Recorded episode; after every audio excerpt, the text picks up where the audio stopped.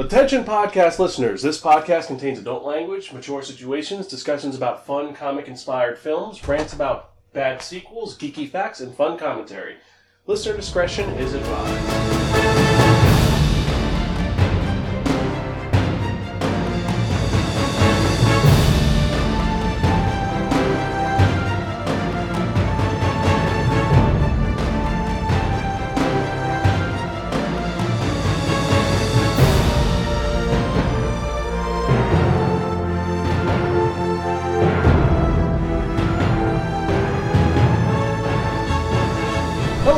It's Xan. And Greta. And we're from www.spiraken.com, some podcasts and varying reviews about kinetically enhanced narratives, where we have a lot of really cool podcasts where we talk about different things, say the pros and cons about it, how the art style is, the characters are, and we're actually bringing you a new podcast today. This is a new show, which is going to be a little different than the other ones, because it's not just us talking about one thing, we're talking about lots of topic, specifically of one type. This is the first episode of Xan's Extraordinary Superhero Examination, where we talk about all things comic We'll talk about comic books, we'll talk about TV shows, we'll talk about various other things as well. Some cool video games, maybe, that are inspired by comic books, or weird books that are based on comic books, like that whole run where they had Superman and Batman and Wonder Woman as high school students in a school where the bullies were all supervillains, but they're all high school students. Why? Because They can be. reasons. But we're going to talk about different things as well. I talk about the new huge mega series. We'll talk about the new movies that come out, and we'll talk about some other things. Maybe a weekly podcast, maybe a monthly podcast. This may be a bi-monthly podcast. No, not bi-monthly. That's too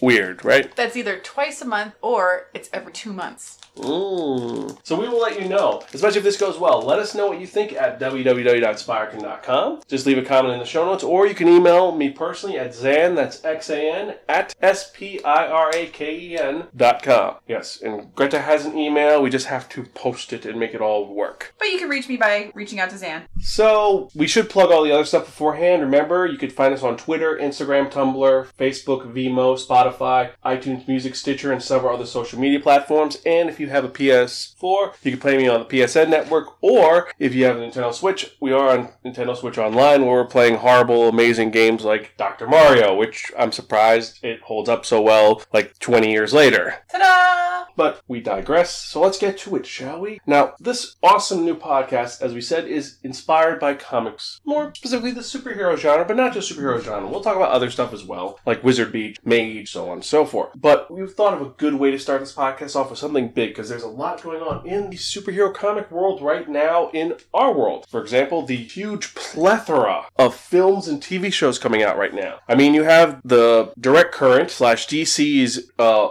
online demand TV show where you have things like Titans and Doom Patrol, which surprisingly is really fun. I didn't think it was going to be as fun as it was, but it's pretty fun. You have The Runaways, you have Cloak and Dagger, you have Shazam, which came out. Shazam! Bam!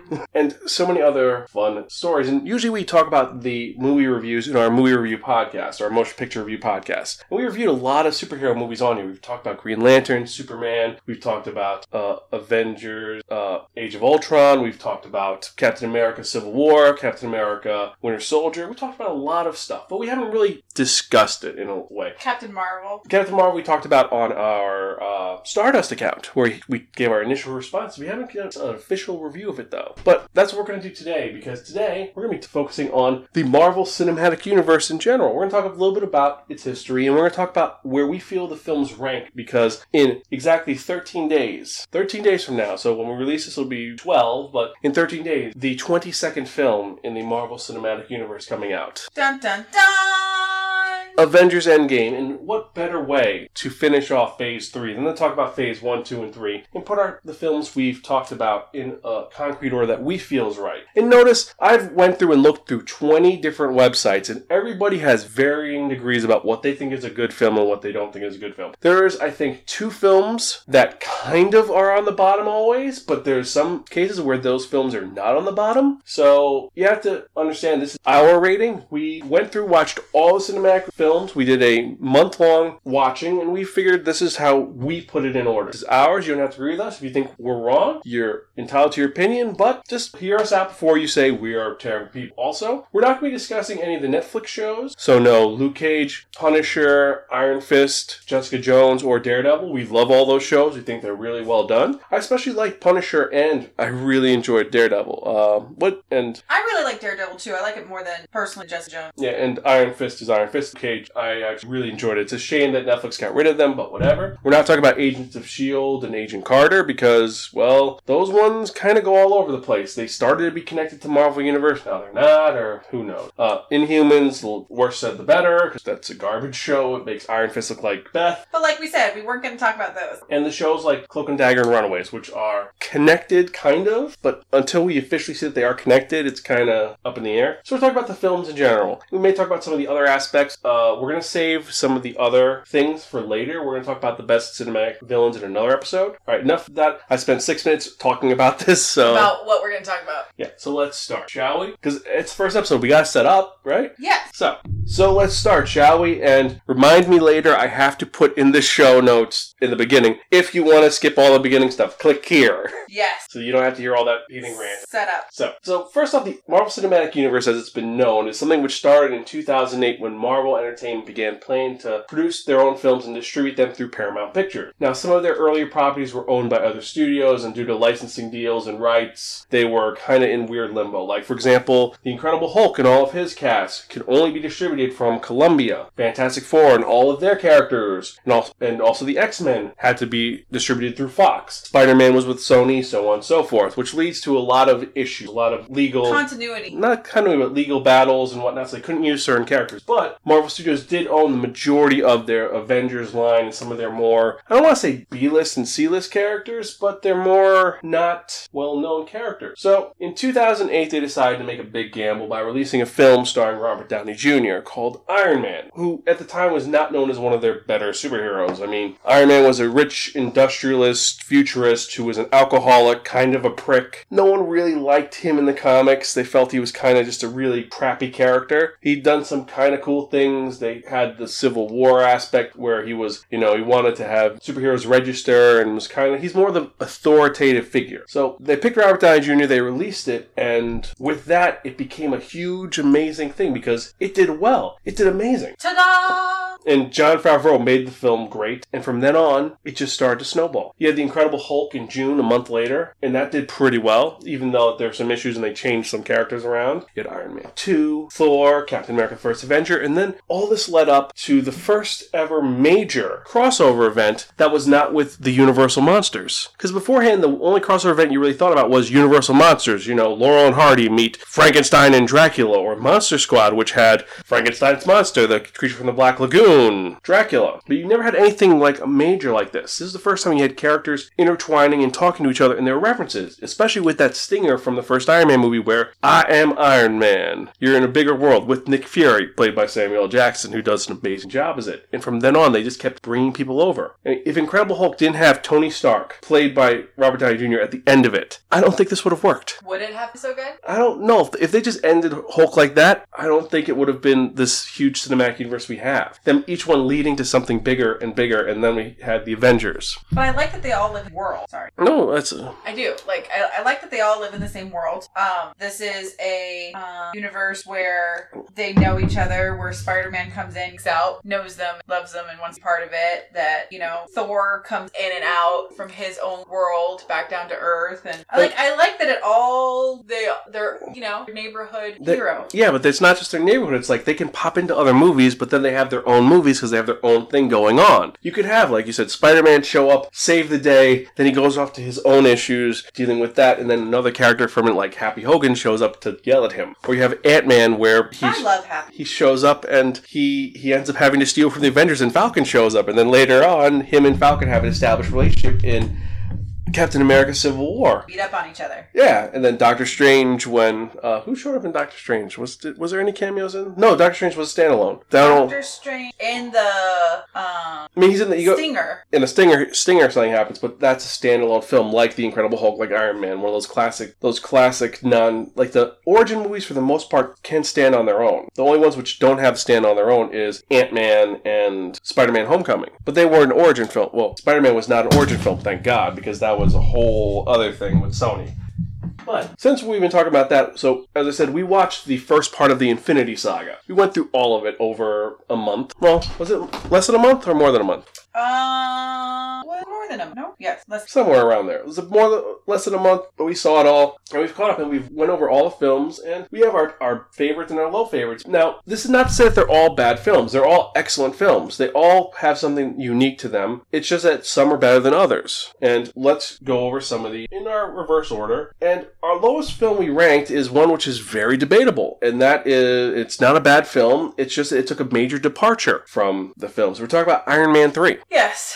Iron Man 3, they got a new director to do it, and he decided to throw out everything from the last couple of films to make it his own vision, which in the, Shane Black is someone who worked on Lethal Weapon. He's more of a buddy cop feel, and some people really enjoy that. He also took a lot of liberties with characters who showed up that were established to make his own thing. Later on, this has been retconned to be fixed a little bit. And I think So- the retcon fixes that So- mistake. But there's like, you know, the big debate on some people, not to name names, some people don't like this and like pretend that it didn't never exist because of the content of story. Of I think it's a great movie. It's just not a superhero movie. It's not. It's not a superhero movie. It's a it's a it's a decent movie. It's entertaining when you watch it the second time. I've only watched it two times. Every other one I've watched more than three, four, five times. Just this one was not. I feel it was a weak film. I think that them getting rid of the major aspects of the film were not great. It had nothing to do with the Mandarin reveal. I like actually the twist with the Mandarin, even though it does shit on the whole ten rings that was established in the first film. But they said, oh, he just co- he copied that in the Hail to the King short. But getting off top. So Iron Man three, bottom of the barrel, was decent. Uh, we're not going to talk about the villain in this because that's for a whole another episode.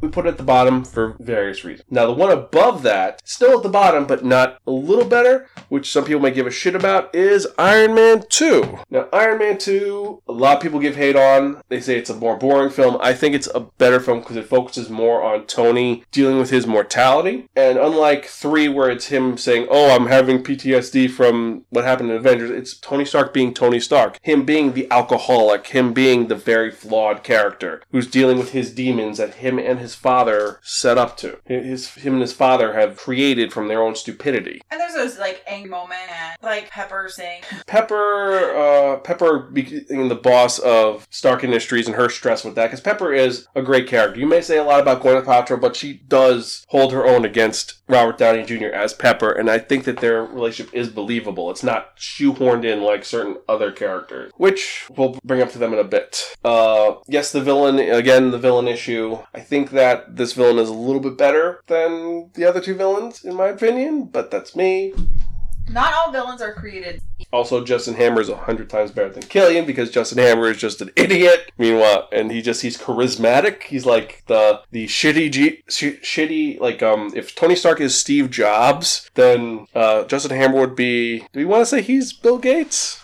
Well, He's more Wozniak than Bill Gates. No, no, Wozniak was smart. Uh, yeah. we need like someone totally stupid and just doesn't work, but is like imitated. He's like a bad imitation. The guys who said that they created Facebook, You're taking Zuckerberg? Oh, the other guy? it's like if Tony Stark is Zuckerberg, then the other brothers that said they. Maybe, uh, but yeah. So I think he just he's a little there's a little more comedy and a little more fun. I think that's how we put it anyway. So the next one is again one of the ones that's pretty low all, in all the lists, and I have to agree. Thor: The Dark World. Uh, on the one hand, it's better than its predecessor because it it focuses more on the universe in general, not just let's have him on in the universe for ten minutes and then have the rest of the time on Earth in some random city. It's It shows more of the, the universe. You have more interaction with Loki and his family. You have a lot more of the mythical areas. The first part is kind of lame, but then once it gets into Asgard and all that, then it gets intriguing. And the mythology is is something which you want to ponder and know more about. It's just that it takes a while to start, and certain characters are forgettable or really annoying. Again, not talking about villains here. We're talking about side characters like Eston. Yeah. Uh, anyway. Darcy. So yeah, Darcy with meow meow. the first movie really funny. Second movie Not so funny. getting old. So from here now we have one of the more later films. This one is a good film. It's fun to watch. It's memorable. It's just this one is more of a palate cleanser in my opinion. It and this is Ant Man and the Wasp. It's cool to see Wasp come up to her own. It's the first film where it has a female character in the title, Hooray. and she does an Evangeline. Um, She does a really great job at kicking butt, being strong. She's not as strong as she was in the first movie. They've softened her a little bit. Um, I really liked it. I want to like love it. I love relationship with daughter. Um, I love all the father daughter relationships in the Ant Man. because you have Henry and uh, Hope finally actually they're not hating each other they love each other and it's working you also have the, the love of Janet and Hope in that and it was a good film it's just that it's a palate cleanser it's a okay movie it's just It felt like that was really fun to make, and they really enjoyed themselves. And it's not like a it's not uh, not a super movie and it's a good film it's just it's good and from here on out all these movies are going to be we love these movies there's none that are just like this is boring this is no they're all great movies it's just from here on it's a lot more fun right. and they are more engaging and more more involved. Anyway, okay. Uh, you think I'm getting too we're getting too weird with each of the reviews? Or- No. alright. Boop. So, from Ant-Man and the Wasp, next one we have is one which is one of the earlier entries in the cinematic universe, and the second one, the one which kind of cemented this. We're talking about the Incredible Hulk. Now, this one Hulk smash. has something very simple with it. It's a great story. It's very standalone. It actually does one of the first uh, unique things that a superhero film does, where they skip the entire origin. You don't see him become the Hulk. It's all told in the opening credits, where you see it happen, and it does have a reference to the old TV show. And you hear the old TV show music while it's happening. It just it goes into just it's 20 months after he became the Hulk, and he's on the run, or no, five years, right? Something like That. And it's him dealing with General Ross chasing after him, him running through the country, trying to find a cure. and trying to not be the Hulk. And they use the Hulk sparingly. It's like a very good kaiju movie. It's the monster's there, but when you see the monster, it's the best part. And Edward Norton, he's a good Hulk. It's just it's a shame that all the stuff happened behind the scenes which made him quit. Because otherwise, this would have been a very different cinematic universe with Edward Norton instead of Mark Ruffalo, who takes over for him in Avengers. But I think I'm so used to Mark Ruffalo that even though Hulk came out first, I like Mark Ruffalo as my Hulk better. I like him. I like him as Bruce Banner better. I think that with the original Incredible Hulk, they want someone who was vi- like Bill Bixby, and that's why they picked Edward Norton. He was really good. It's just that he's apparently a diva off screen, so No. oh well. Still, Hulk smash. He did good, and the villains were really cool. And supposedly, the Abomination was supposed to be in one of the upcoming movies also, but we'll get to that in a little bit. So the next one is the the next superhero who is showing up that was not Iron Man. We're talking about the mighty Thor. I love Thor. Thor, the first one, set up the universe further, showed started at the beginnings of the cosmic universe. They made that the Rainbow Bridge was a wormhole. It wasn't just a, a literal the Rainbow Bridge to Asgard, you know, just a random bridge that shows up. No, it's actually like a wormhole. They added a lot of sci-fi elements to it. And then they spent two thirds of the movie on Earth with him being fish out of water, which it's kind of comical, kind of funny. It does shoehorn in the his love for Jane a little bit. If they had done a l- one, if they had made it that there's more time passed, it wasn't like a week. If it was like a couple of months, I think it would have felt a little more organic. Oh. Maybe. And Kenneth Branagh tried to bring more of a Shakespearean aspect to it, and I think that didn't work out so well. Still, it is a lot better than the first, the second Thor movie. I think it's it shows more of the compassion that Thor gains over time in him growing up. It's it shows him starting off as the as he as I said the very selfish boy to become the man who could become king. It shows him developing. Yeah, he's no longer. the, I want to fight. Let's conquer. Pour me a beer. More. of, Is this the right do? Pour me a beer. Pour me beer. I think that um, the Thor in the first film would have sympathized more with his sister. Yes. Which is kind of a nice little plot point. But, okay, so we have the Mighty Thor. And I love the fact that they used the Mighty Thor in the film. It's one of the, my favorite lines in it. The Mighty Thor. It's like, Mighty Thor, what will you do? Because I, and also bringing in Loki, one of the best cinematic villains. Again, we're not talking about villains, but his relationship with Thor and how Thor really loves his brother, but he doesn't see that his brother is a vicious, horrible snake. Eventually, he does learn and he gets wise to it and admits, like, this is how just, just this, this is our relationship. This is how it is. I love you, but you're a. Anyway. So next, another one which it's very debatable. Uh, a lot of people put this a lot lower, but we didn't. And we're talking about Avengers: Age of Ultron, the second in the Avengers films. This was a combination of it, of a lot of what had been established beforehand, especially with the fallout from Captain America: The Winter Soldier. And this sequel, it it does suffer from sequelitis. It's not as good as the first film. It's not as good as the first film. I feel like the characters were way familiar with each other, which I love. I love that they're like like this isn't they just get together and fight that you know there's subs behind it. Um, I like that the villain's kind of a robot. They established the villain in a way that was smart and intelligent. That he was he was supposed to be a security program that was supposed to save the day. And I feel that if they had mentioned Ultron early on, like if Iron Man three had actually used like to had them start talking about Ultron and seeded him early, I think that would have been a lot more. That would have been a smarter move and would have made the film feel a little more organic instead of him just showing up and then his reasons for destroying the world, which are kind of make sense, but kind of also go all over the place. And James Spader as Ultron is great. He's a great villain as Ultron. Just there could have been more. Also introduced the Maximoffs and introduces Ulysses Klaue, who that was very fun to see him.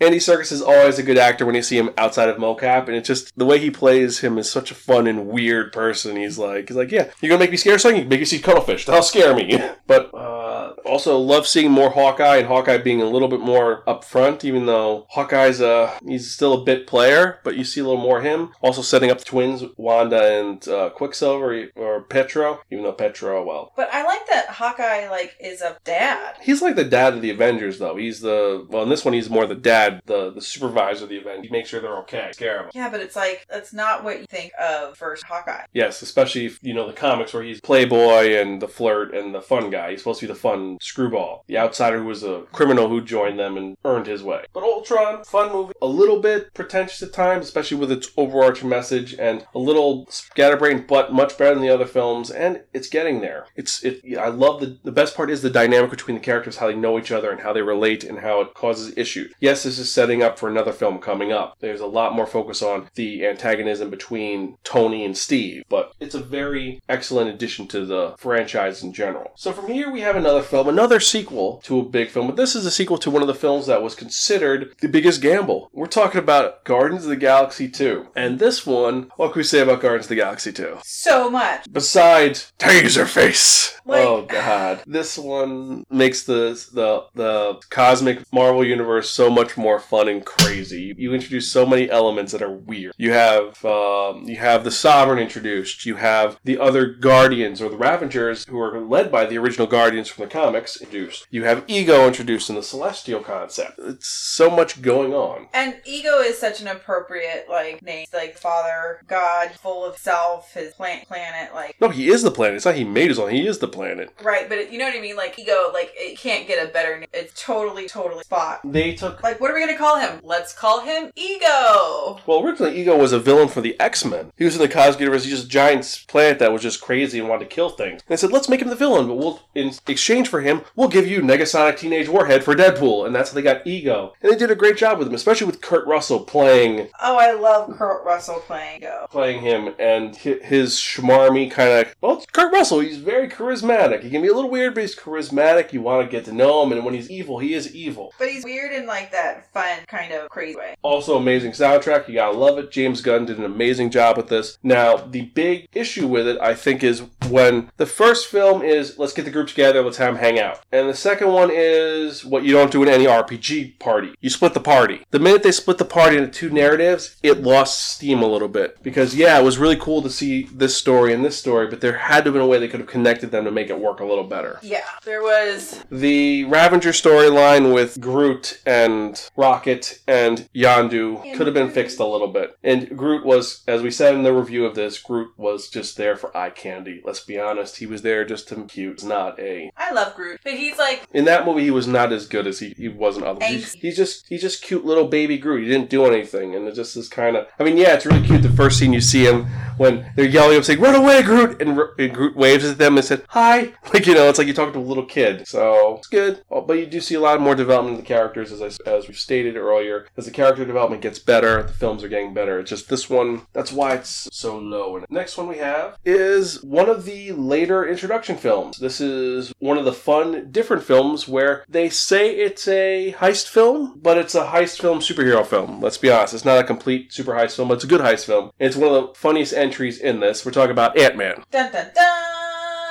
Ant Man is a lot of fun. I especially love like the creepiness of the ants very beginning. Well, when first They're not creepy. They're just no, but like the the scary like gonna kill you ants that are on the floor, but then they move all oh, the bu- all the bullet and, like, ants. Like, like it's kind of, it's kind of creepy, but then they quickly get less creepy. You realize they're all being like trolled. I don't know. I liked of The thing which made this film work, despite all of the behind the scenes issues where Edgar Wright was going to direct it and then they didn't like it, so they gave it to Peyton Reed and the, the script was all over the place, is Paul Rudd made this character. Because Oh. he's, he's not a superhero, he's not a billionaire, he's not a scientist, he's not a soldier. he's a guy. He's just your everyman. Yes, he has some skills that he's very good at, and they kind of downplay his skills at him being an electrical engineer. He has a master's in that. Or that he's a cat burglar, or he actually does capoeira. Or not capoeira, uh, parkour. He does parkour. But They downplay that, but he has this, this honestness to him where he's actually trying to be a better person and do the right thing. He could have just stolen the suit and then gone on a horrible robbery spree, made lots of money. He but didn't- he wants good for his daughter, loves her, and I love the Ant Man films with their relationships to parents, children. And I think that's really special. and it's quirky. It does slow down a little in the middle, yes, But unlike the, the second Ant Man film, where the Wasp, where it was just uh, the major issue with the second one is that a lot of it is just them sitting in a van, and there's nothing wrong with one scene images. One scene movies work really well. Reservoir Dogs is one of my favorite films. That's all in a garage. But this one, them spending most of the time in the van was kind of that dragged down. This one, there was more going on. You saw them at the Pym house. You saw them in the police precinct. You saw them at uh, Pym Industries. they moved around. Yes. They did stuff. Also, we've got to say, seeing the the design work was pretty cool. Seeing everything shrinking and some of the little nuances, like the little sheep in the little uh, cage when he shook it, and then she went. "Meow. I hate that. That's so sad. He's so tiny sheep. Or the best part, which is the best set piece in the whole thing, a great climatic battle between two people in a kid's bedroom, where it looks all climatic and scary, and then you see it as a real person. It looks so. zooms out and the train falls down. Oh no. Yeah, he gets hit with Thomas the Tank Engine. It just goes. it's like it's uh, it shows the difference in the screens, not the dire time in the quantum realm, even though there's the introduction of the quantum realm in that.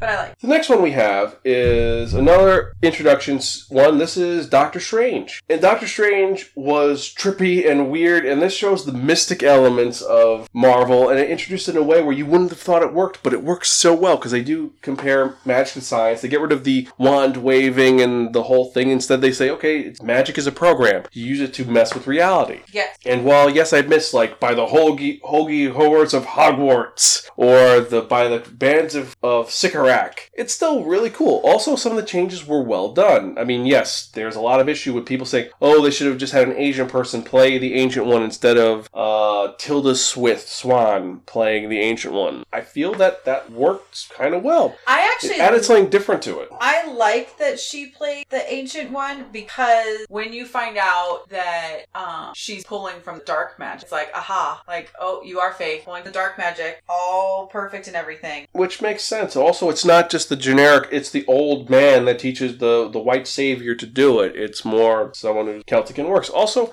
the change he did with Mordo is well done. It's instead of Mordo being, I'm just a worshiper of Dormammu who's evil, it's no, he was someone who wanted to better him, who bettered himself through studying the Ancient One and then him his loss of faith in the Ancient One. And where that's going to go, I can't wait to see where he goes Is now the villain who was once Doctor Strange's friend. Also, the subtle, the super subtle explanation of why you shouldn't text and drive. Yeah. Kind of well, well, no, it wasn't subtle. It was you beat you over the head. It makes sense though. It, it is important. You shouldn't text and drive or look at your iPad and drive. I- But you also should not be speeding insanely in, at night with a little bit of rainfall and on your cellular device. Like, drive safely, people. Um, but it is that Doctor Strange does seem a little in this film like Iron Man light. Well, he is a brilliant surgeon and has a little bit of a god complex, not unlike Stark. And, you know, has that um, invincibleness that, like, oh, so wrong, you Uh, know? But the difference is that Iron Man, Tony Stark sees that he has been spending years profiting on being horrible and he realizes he has to fix himself. Meanwhile, Doctor Strange loses everything and he has to bring himself back up. And even though he wants to be in the same spot, he realizes that he could do more helping others than himself.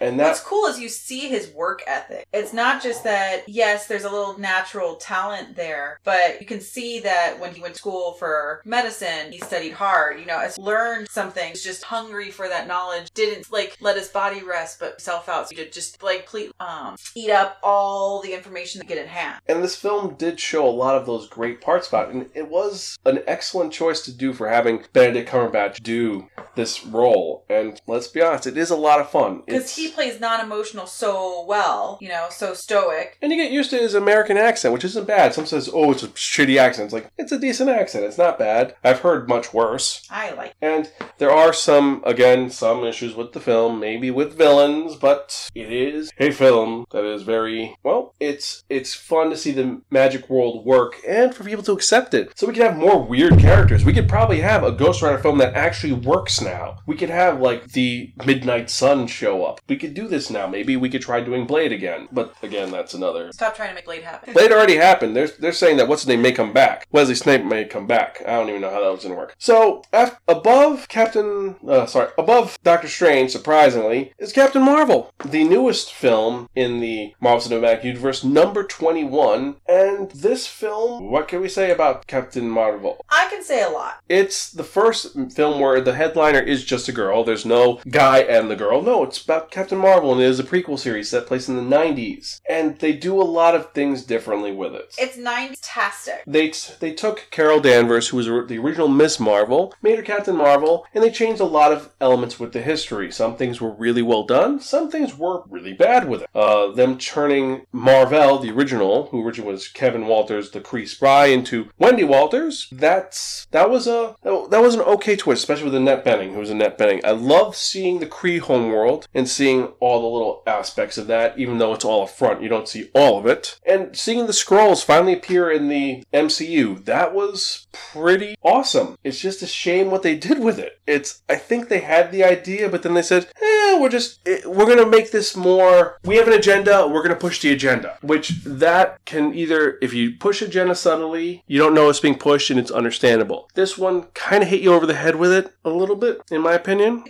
Uh, Say it. the fact that she's a girl, she's a girl, you know, it's uh, girl power. You could do it. It's like they didn't need to push it so much. I think that if it, they were, they had it fine, but then they just went above and beyond a little bit. Not above and beyond. They All went. right, now see, well, that's interesting. I did not feel that that was like shoved in my face I think it not at first. At the end, they were shoving in the face a little bit. with her mentor. Mm-hmm. Well, that was all. And the whole fight scene with "I'm Just a Girl," they didn't need that. They could have had the fight scene with any other music, any other song. They could have had. They could have had Nirvana. They could have had anything else, and I think that scene would have been better. But see, as a girl, that see that music, like that, was that? No doubt. Yes. Um, that was a rockin' song for me in the '90s. I rocked out to that hardcore. For me, that felt more nostalgic than girl power. I think if you wanted to hit you over the head with a girl power moment, it would have been um, 40 Spice. Spice up the world. It would have been the Spice Girls. That would have fe- felt more like girl power. Okay, I can moment. I can respect that. The And I'm just a girl just felt like watch fight. also seeing young Nick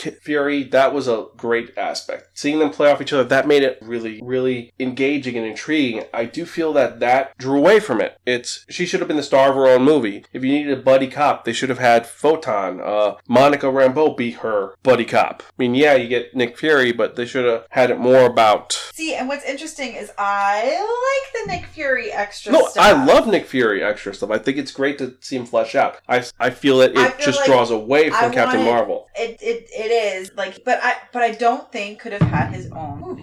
I, I kind of agree there. They could have done a Shield movie and had him, but Goose the Cat also stole the movie. I think that Oh, was great. Goose the cat was so cute. Or sorry, Goose the Flerken. He's a Flerken. Right, not a cat. Flirt. Now, the one issue why this is low it, it is the Skrull issue. Now, slight spoilers. Um, they turn the Skrulls, one of the most horrific and evil races in the Marvel universe, into let's make them just sympathetic refugees. These are not nice people, but they tone them down severely. Now, here's hoping that in Phase Four and Five, maybe the Skrull come back and be horrific monsters again. But they Well, they could be because if you are um, a refugee, there's always that worry that you're going to come back and super psycho. Okay, well now that I'm not a ref, now that we established that my family is safe and my civilization is living on, I am going to kill you now. Well, this is they were just conquering races who were they yes they were refugees but they wanted to conquer everything and they were establishing an empire which leads to the Kree Skrull War. They kind of just zoom over that. But I'm digressing. We're getting a little loopholing. I hear. Um, one more. So now we're at the top ten because that was the one which just almost squeaked it out, not entirely, but we're at the top ten Marvel films for the MCU, and at the bottom, the lowest of the top ten, just Number squeaking ten, by if you will. just there is Spider-Man Homecoming. Yes, the introduction of Peter Parker officially into the Marvel Cinematic Universe, even though he had this cameo in Civil War. It's a great film. I think that they got Peter right finally. Now, yes, I grew we grew up during the Tobey Maguire phase. And Tobey Maguire is a great Spider-Man. He's a great Spider-Man, but he's not a good Peter Parker. He's goofy, he's geeky, he's just kind of like, eh. But he's what we had. And then you had Andrew Garfield as Spider-Man. He's he was a better Spider-Man, but he was too cool to be Peter Parker. True. Now, Tom Holland is Spider Man, he's got it. And the thing which sold it to me is one of Peter Parker's defining traits, and I talked about this in the Homecoming review, is that Peter Parker cannot let himself be happy, no matter what. Yes, they changed the fact that, oh, this movie, he wants to be an Avenger, he wants to be an Avenger, but his underlying thing, his thing which is him, is that he wants to do what's right. He wants to save people. He could have stole all that money when he, when the bank explodes and not save Mr. Delmar, the guy who owns the deli he goes to all the time. But what does he do? He runs, saves Mr. Delmar, and saves his cat. Later on, he has the option. The villain, one of the best villains in the Marvel Cinematic Universe, gives him an offer of, look, you did something good for me, I'll do something good for you. You get to live if you don't bother me. He could have taken that option and had a great time, great At life. the homecoming Yeah, he could have had his date and all that. with the pretty girl. And what happens? He throws it all away. He ends up becoming a guy who skips out on field trips, skips out on. He, Peter Parker's life sucks now. But as Spider Man, he's doing the right thing. I really liked it. I felt like I felt like uh, his name as dad, the bad guy. Uh, Michael Keaton as, Mike, as Vulture. Michael Keaton, like I love him as an actor. I thought his performance was good. It's just it is looking up at all of the other. It falls into the bottom of top. Yeah. Well, no, I think Vulture worked well. That aspect is great. It just, and he has one of the best scenes in the cinematic universe. It just, some of the little things make it fall short. Some of the side characters, and this isn't a origin story, which is refreshing, but there's some aspects missing with it. Also, the heavy reliance of Iron Man, you know, is a little, it keeps Spidey from getting further up there. And keep in mind, everybody, that Xan is a huge Spider-Man fan. I'm a huge Spider-Man fan, and I could even bring up the fact that they did so many different things from the other films. This movie does not have any scenes of Spidey swinging across the city. There's none. Like the iconic of him swinging across. There's none of that. They try to, There's his neighborhood. but not him across the city where he's speeding across or car chases. They don't show that, and I like that. It's kind of more whimsical and fun, especially the Ferris Bueller reference. Yes, totally. So number nine, Spider-Man is number eight or number ten. Number nine, the one that started it all, Iron Man, with John Fav- directed by Jon Favreau, starring Robert Downey Jr. This is the one that started it all. It's a great film. It's engaged, intriguing. It takes a B-list character and makes him sympathetic. And there's some great characters in it. There's some great villains in it. There's some great story arcs in it. And it took Robert Downey Jr. from his place in, well, in he was looked down upon to him being awesome again and beloved and led him to do other things again. He's now a credible actor. And him engaging in the fact of his of Tony's drug addict, his alcoholism and him being pompous asshole. He is Iron Man. There's no doubt about it. And it's- and and kind of need Iron Man to be a little bit pompous. Kind of do. You know? Kind of do. I like Iron. Is Iron. He learns so much. Like he's a playboy. He has the life. Like I I li- I like this origin story. Also begins the, the beginning of the Marvel Cinematic Universe. You get Shield and all that. And of course, he said the the Stinger was well done. It's a good movie. It's just and it's good. It's a standalone movie. It's it doesn't need anything else. Spidey felt like it was connected. You had to. The opening sequence is him blogging about what happened in Civil War. It's not standalone. That was the main thing with Spidey. Now, beating out Iron Man, the original Avenger, the first one in the cinematic universe, is Thor Ragnarok. Taika Waititi, he is insane. I will admit he's insane. Uh, While I don't like character in the movie, I have to admit, he said, you know what? The first two Thor movies, very Shakespearean. Let's throw all that crap out and let's just make this balls to the walls, retro, futuristic, insane. Something like Jack Kirby would have done. And it's funny and weird and bizarre. And even though, yes, he stole a bunch from Planet Hulk, he stole so much from Planet Hulk. It's a weird, fun movie. And you have a lot going on, a lot of unique characters, a lot of strange images, and Jeff Goldblum Oh, just being Jeff Goldblum. you have to love Jeff. Because Goldblum. it's his birthday. Oh. so weird. Uh, like I said, lose points on some of the side characters again, but accessible and get into it totally up for it. And yes, it starts off where maybe you need to know some stuff going on, but no, this one it's all action, all fun, all weird. Also, uh, Cate Blanchett had to be having a blast doing this movie. She looked like she was having a lot of fun, just eating up the scenery with her villainous and. You could, I could, I feel like could feel her having fun when she would go from her long hair look to her. She like sweeps her hands back, like when you're gonna make a ponytail. She sweeps her hands back and she's got her fighter warrior helmet on. The the antlers pop out, like she's just in her evil element. She's it's hella. You just say it's hella. That's all you go with. So you go there, you have fun, and just enjoy the film for what it is. Have fun. Don't try to sit much to it, and just enjoy the ride. So now we're up. We're, we're getting there. We're almost up to the top. We have one, two, three, four, five, six, seven left. We're at number seven. And this next film is one which it's for the most part it's in the top five for most lists. Or there's only like two lists I saw where it was really low, but that was because the people were a little more judgmental about, let's say. And we're talking about one of the only Avengers who is more powerful than Iron Man and Captain America combined. We're talking about Black Panther. Wakanda forever. Wakanda Forever. Black Panther. Great film from beginning to end, one of the best villains. It's heartfelt, it's engaging, and I've got to say, it's got a great message to it. I I like the technology. I love the little sister. They focus on Shuri, they focus on all these great characters.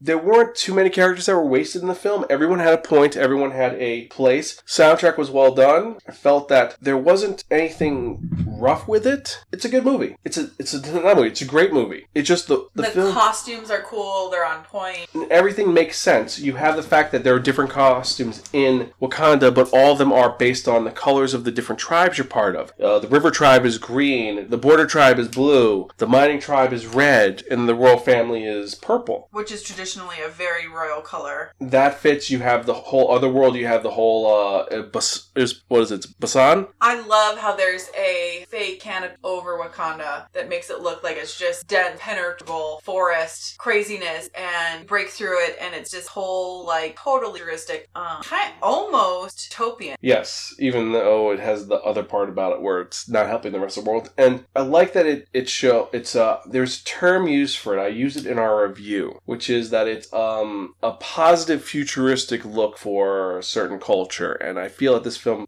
does really great justice with that. I think it does. It focuses on positivity and I gotta say it's a great film. Better than Thor Ragnarok because one, it's a great it's you could say it's standalone story. Yes, there's references to Civil War, but it's a film which it does best. And it's a great film to show people. And I think that they completely nailed the relationship between a good older brother and a, a sassy, very smart, witted um, younger sister. They nailed like that family dynamic well, and I think that um, is a great king. Sure, he um, has great empathy. He could be very showy, but he's not. Like, kind of gets it. Um, that is a great. He does focus on the fact that he is. It's a difference between a good, man, a great man, and a good king. Mhm. They're, they, they're. It's not mutually exclusive. Like to be a great king, you can't. You, you're not supposed to be a good man, but to be a good man is, and he is a good man. To Hmm. become, who will become a great king in this world, the Marvel Cinematic Universe. Seeing all the things going on. Now, above the Black Panther is the first film that this was setting up. We're talking about the first, the end of Phase One, the culmination of five movies working together to create a movie where not one, not two, not three, not four, five, but six superheroes would come together, form the great and mighty The Avengers. You gotta say it better. The Avengers. And they haven't said it yet. And I will say, if they do not say the, the, the slogan for the Avengers in Endgame, I'll be very upset. They have to say it. But I like blooper with Black Widow. They have a lot of bloopers with them. They go, that, but the Avengers, it's the combination of the truth. Yes, the opening is completely out of left field, where it's like it doesn't feel like it's part of the movie. Like it's like you feel like you've missed something. But that's some of the charm of it. And you see them coming together. You see them butting heads. You see the first time that Cap meets Tony in that scene of when Captain America comes down. You see him in his costume for the first time. Yes, it looks corny, like his his uh his uh was it stage show? His stage show costume. But you have to remember, Agent Coulson designed it because he's a fanboy, and it's also that old school style of him saying, "You know, last time I was in Germany, there was a man there that thought he was above everybody else, and we disagreed." It's it's like that's Captain America totally there, and him, and then Iron Man showing up with him blasting ACDC over the Quinjet, and him showing up, and seeing then Thor fighting with them. It's and also Mark Ruffalo first appearance as Bruce Banner, and him rising to the occasion to be Bruce Banner, being a more not nebbish, but he he feels like he's a doctor and he cares, and he's trying to be calm, and that's a good part of it. But when he's angry, he does get angry. Oh, And now, while there is some in the middle, there's a little bit of like little meandering moments. The grand story is there. overshadows it. And The Avengers is a great movie, and that's why it's number six. But now number five. number five is because without the because the Avengers wouldn't be the Avengers without someone leading the Avengers. And this is our number five, surprisingly. Talking about Steve Rogers, just a kid from Brooklyn, who a doctor could chance on, and he did not become a great soldier. He was a good man. Talking about Captain America, the first Avenger, first Captain America movie to be done right out of the last four Captain America movies. I thought it just spectacular. It's a great period piece taking place in World War II, and it's a great story of someone who's a good man becoming a great, and not because of his power, because he is in the inside. It sets him as the person who holds the line. He's the kid that will jump on top of the grenade, no questions asked. And he's intelligent. Okay, no one's ever gotten the flag down. You know, pull the pin, knock the pole, grab the flag. Thanks so much. In the car, riding back, base. He he finds a solution, even if they don't think there's a, a way to win. He'll figure out a way to win, and that's what makes him. it's simple. It's not like over it. Doesn't have to make a blaster shoot up and get thing. Like just it's just common sense that is applied. And he is someone who focuses on that old common sense style. Yes, there are issues later on where he's very, I'm the old man out of time, which we didn't talk about, but in the Avengers, he has that I'm out of time element, and that's kind of heartbreaking, but it's. Well, he has his no- well. All of his friends are dying, dying off, and Well, he we- has a notebook to like. W- wait, no, that's the next one. This is the first one. We're getting Okay, to so back into the first one. He is the quintessential good guy. Is good looking, you know. After, he, he wasn't originally. He was. he, originally, he was the he had- CG is, is is still pretty. It holds up pretty well. He- originally, he had boyish charm. You see that he could keyed on his bones, but you know when he become Captain America, he's like handsomely good looking, but still kind of looks like the everyday guy. You know, is a great team leader. Um, and then he gets stuck in this role being uh Um, a cheerleader. a cheerleader and not being on the front lines and that's all he wanted to do was make a difference until he starts figuring out how he make a difference and then given the opportunity he is captain america And let's talk about his villain as well. Yes, the Red Skull. You can't, it's just him beating up Nazis. You can't go wrong with Nazis. But the Red Skull is his evil alter ego, and there have been other evil alter egos, but I feel the Red Skull is a great in- showing of that which is the evil rival. It's not just the, I'm, I'm your reverse rival because of this. It's like, no, he's just a more evil version of himself where it's not thinking of the collective good, it's thinking about myself. right And he gets his comeuppance, which we find out years later, which sucks. But so yeah, Avengers. Now the next film film is so now at number four we have the film which they thought wasn't going to work. They said this film, there's no way it's going to work. It can't work. It's just too weird. It's too strange. We're going to put a bunch of weird characters in space and show up. We're going to have a raccoon and a tree. This shouldn't have worked, and it did. And it worked so well, and I love Groot. James Gunn did an amazing job making the Guardians of the Galaxy film work, and it's The original is like just so. It's one part prison break film, one part criminal movie, and this is what the Suicide Squad should have been. It's just a bunch of degenerates trying to do something, and it going horribly wrong and horribly right. It has some great charisma to it. The villain, not great, but doesn't matter. Just the weirdness of the movie and the, the, the fun of the movie. It's a fun movie. It's a fun movie. It's a fun movie to watch. Great soundtrack. And, and also seeing Chris Pratt, actually the guy from Community, this fat, chubby guy, being, Star Lord. yes, Star Lord.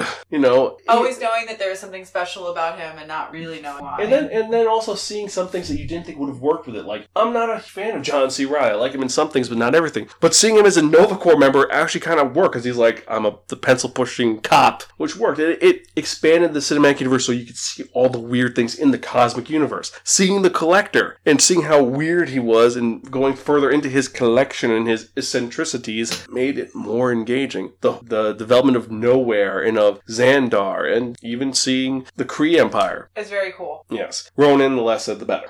Yeah. we would have knocked points for Ronan, but he's overshadowed by everything else. It's not like how Red Skull was. A, some things didn't coalesce, but it's just better. Also seeing all the other characters and also Nebula did well. So now we're in the top three, the big three. Three left. And if you've been keeping count, you know the three. Now you're just wondering what order we're going to go in. So Number three. Yes, number three, the quote unquote political thriller of the MCU. Some people say it's not a political thriller. Kinda is. We're talking about Captain America the Winter Soldier. Another Captain America movie. This one is one which it focuses, as we said, it's more about him being the man out of time. It's him trying to adapt in this world where he's still someone who sees right and wrong, and it's not the, there's no line between it. And him dealing with all the, the political intrigue of him still trying to be that, I'm going to follow that line no matter what. You know, the statement of being a tree and not moving. You know, you can't Seeing move it. where there's too when there's too much bureauc bureauc and that happen bad happen and coming up and question the right right um And this led from him in Avengers, because in the first one he was, let's follow orders, but Yeah. still do the right thing. Then he starts to realize in Avengers that there is something wrong. The world has changed and not in the way that he expected. wait a second It's no longer the good, the,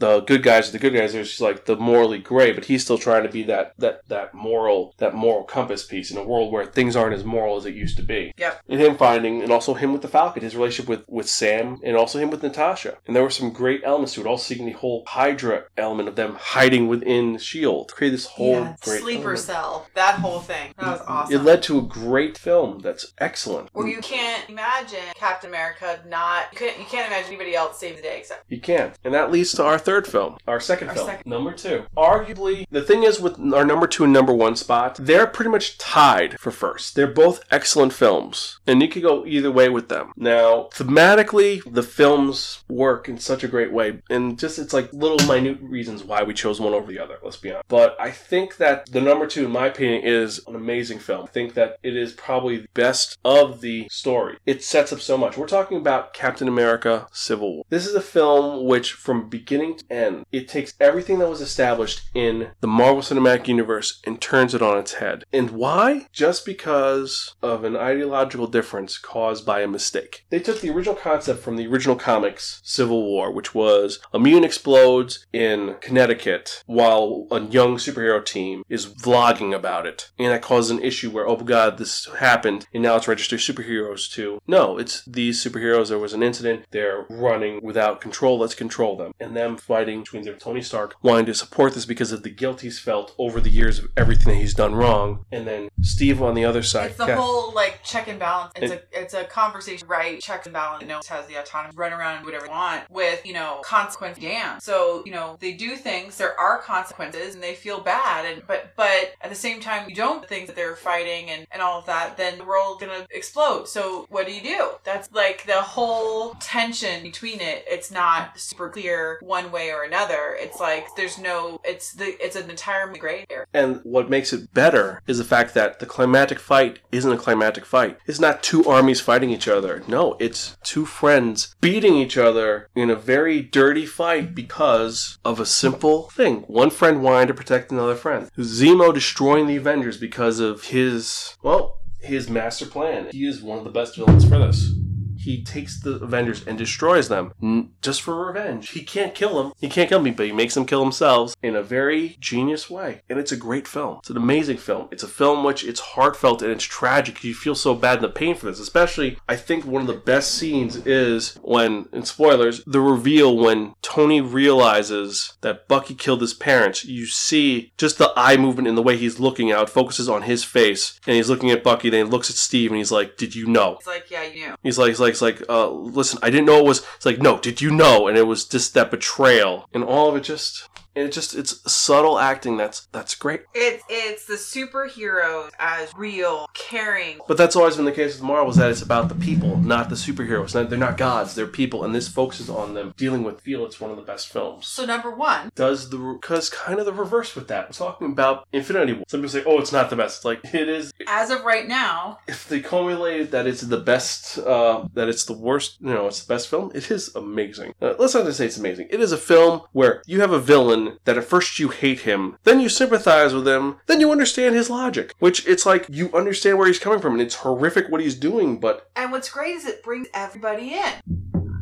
The Guardians are there. Black Panther is there. the Wakandans are there. And that was one point that I felt was a little weird is that they, they could have had other other countries helping out, but I don't think they would have helped out because a lot of countries wanted to arrest Captain Rogers. But Right, so that's why there was Wakanda, and then there's like, But you know, yeah, but- but everybody comes together. but it's like they could have explained, listen, Ross, if you don't let us do this, the world's gonna end type thing. The universe is gonna end. But it's like But Doctor Strange is there. You're like, ev- everybody is there, and they were all on point, doing the best that they could. yes, this is one of the best tragic films. I didn't want this to there. be number one because I don't like it when the bad guy wins. No, it's But it's an awesome movie. it's a great film and it's one which the yeah the bad guys the bad guy wins and it's an understandable victory on his part and it's tragic it's just it does feel slightly incomplete uh we may revise this list once the second one comes out because if the if endgame is not what we expect it to be this may drop down if it drops down then civil war will be number one definitely. But the film is well done. You introduce a lot of new elements and seeing some little subtle touches makes it a great film as well. So yeah that's our top films for we've been talking for how long We've we been talking for? We've been talking online about for about an hour and 15 minutes. Wow it's a long time. We got a lot of movies to go over. yeah maybe we should just go over the top 10 But we, we watched all of them, we rated all of them, we discussed all of them. i think this was fun. Uh yeah i Let think us know your thought. let us know what you think. Uh, our next episode, we're going to be talking about something a little bit more intriguing and in depth, and that's going to be quick and easy. We're going to talk about the cinematic villains, talk about them, give our ratings about those guys, because there's a lot of villains, and we're just going to go quick with those, like kind of gunshot round. But thank you for listening. Let us know what you think. If you like this, if we should keep doing this, email us at spiraken at gmail.com or me at xanspiraken.com. Uh, message us on Facebook and hit us up on Tumblr and Twitter. Also, if you're going to be in the Boston area in one week, we're talking about the, get my math up, the 19th, 20th, and 21st of this month. We are going to be at Anime Boston. We have three panels going on, and you can definitely check it out. Uh, the big one is going to be, well, we have our uh, literary anime, anime based off of light novel series. We got some fun ones, especially with some of the new series that came out, like The Rise of the Shield Gar- uh, Shield Hero, which I'm still surprised. We did not know there's 15 volumes of the actual book out already. And it's one of my favorites. Yes. Uh, we have our Ronin, the uh, vagabonds and heroes of ancient, well, the vagabonds heroes of anime. Talk about different types of Ronin characters. The wanderless, masterless hero. And then last week we talk about 22 samurai era manga recommendations for grown-ups. We've got some really twisted titles, some great titles, and some which you've never heard of, and one which I think is just kind of sad. but I digress. So, guess that's it. We're Gonzville. Catch you guys next time. Thanks, bye. Bye.